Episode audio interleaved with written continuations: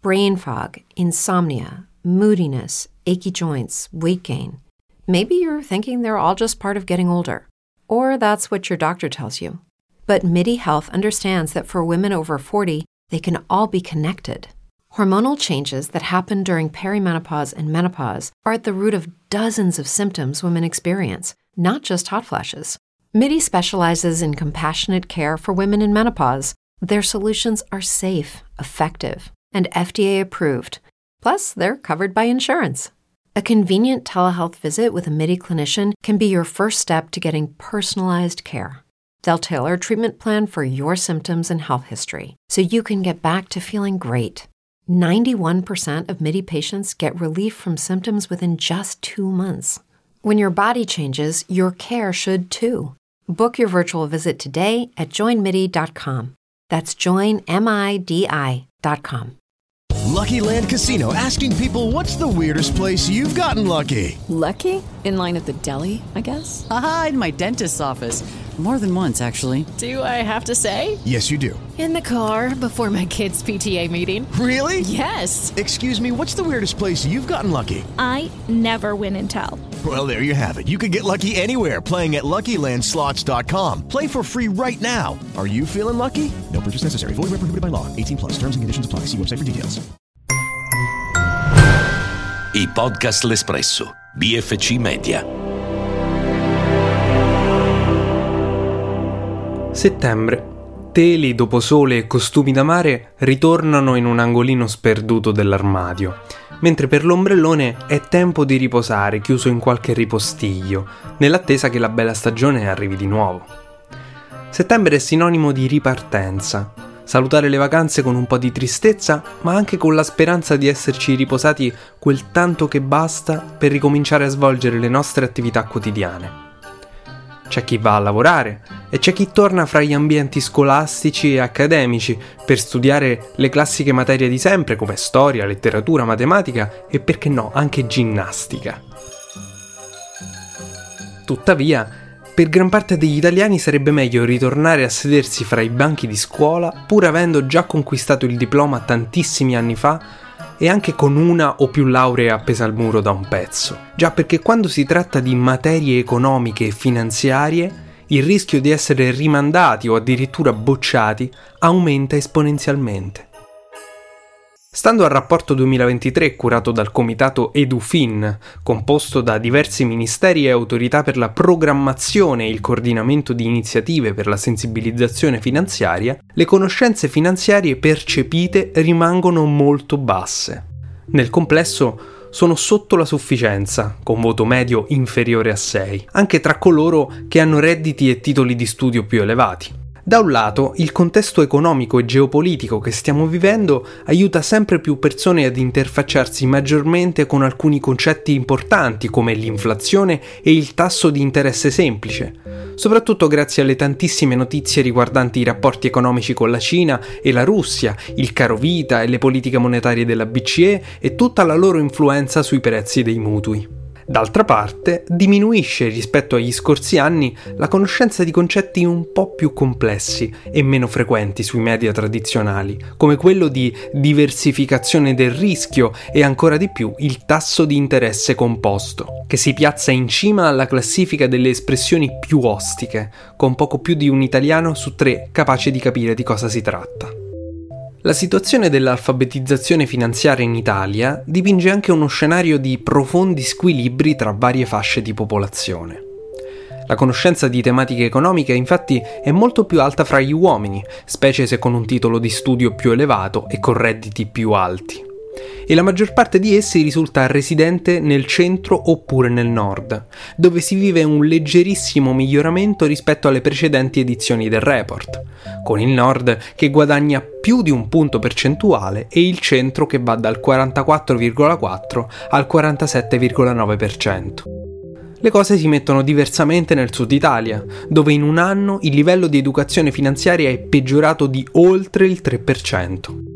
I residenti del Mezzogiorno e delle isole infatti hanno una conoscenza base di inflazione e tasso di interesse che passa dal trentasette virgola sette percento dell'anno scorso fino al trentaquattro virgola quattro percento del duemilaventitré. Se guardiamo alle singole fasce d'età, poi, gli italiani con più di sessantacinque anni rispondono in maniera migliore ai quesiti posti dagli intervistatori, raggiungendo il cinquantadue virgola cinque per cento di conoscenza finanziaria di base contro il trentasette virgola nove per cento segnato dai più giovani di età compresa tra i diciotto e i quarantaquattro anni, anche se in lieve aumento dall'edizione precedente del report. Il problema si allarga ulteriormente se consideriamo il notevole divario di genere che riguarda la conoscenza finanziaria. Solo il trentacinque per cento delle donne intervistate presenta una cultura finanziaria sufficiente, con un dato in calo rispetto al duemilaventidue e nettamente inferiore a quello maschile, che proprio nel duemilaventitré arriva a toccare il cinquanta virgola uno per cento. Ancora una volta, quindi, l'Italia viaggia su binari diversi, con un gap enorme e pericoloso tra cittadini, che lascia indietro giovani, donne e in generale tutte quelle persone con redditi più bassi o con un livello di istruzione medio e inferiore. A spingere ancora più in basso la media dei voti presi dalla popolazione italiana c'è poi la materia più difficile del programma, l'educazione finanziaria digitale, che associa conoscenze economico-finanziarie a nozioni tecnologiche e digitali, altro tema in cui gli italiani non è che brillino particolarmente. Secondo i dati dell'OCSE, l'Organizzazione Internazionale per la Cooperazione e lo Sviluppo Economico, solo il ventuno per cento degli italiani ha un livello di alfabetizzazione digitale sufficiente. D'altronde, fra calo delle nascite e fuga di cervelli, la popolazione più anziana, e quindi spesso poco incline a masticare i principi elementari di tecnologia, appare sempre più preponderante.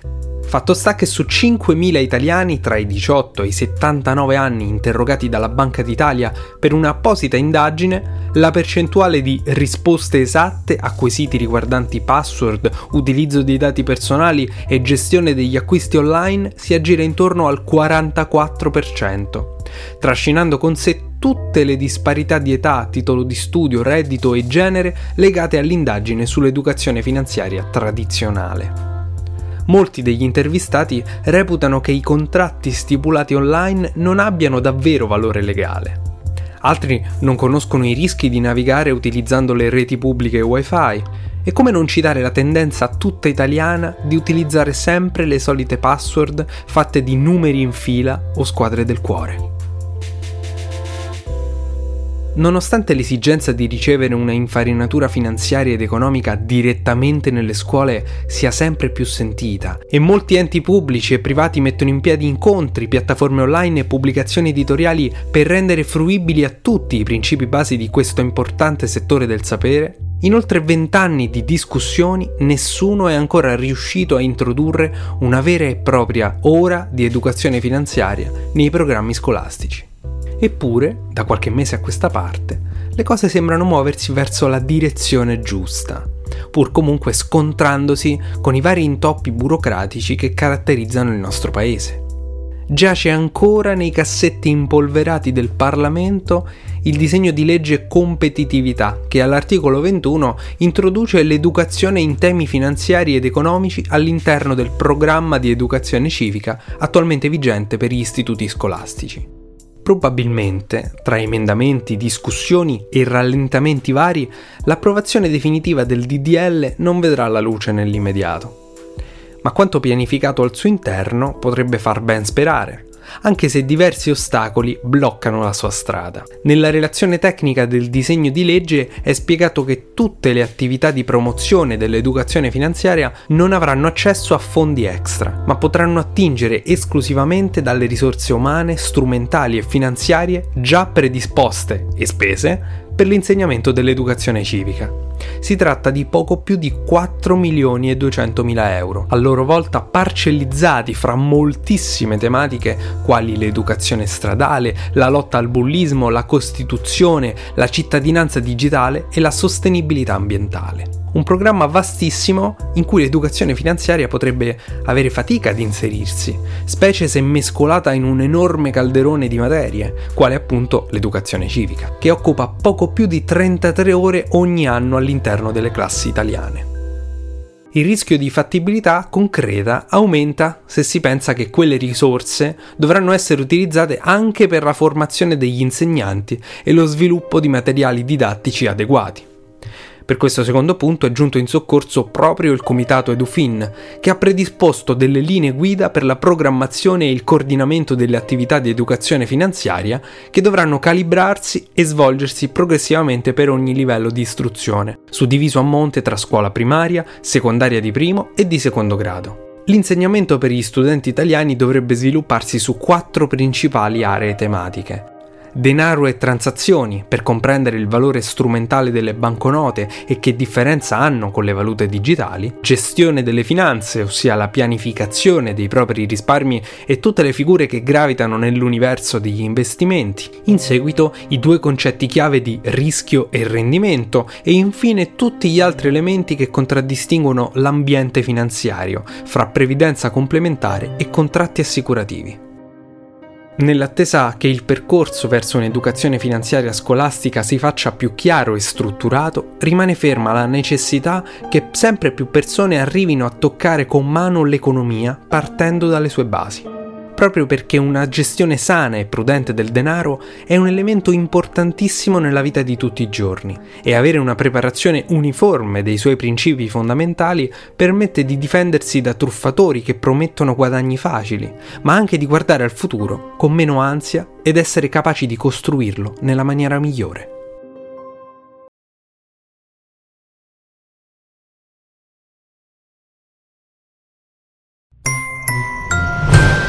I podcast L'Espresso, B F C Media.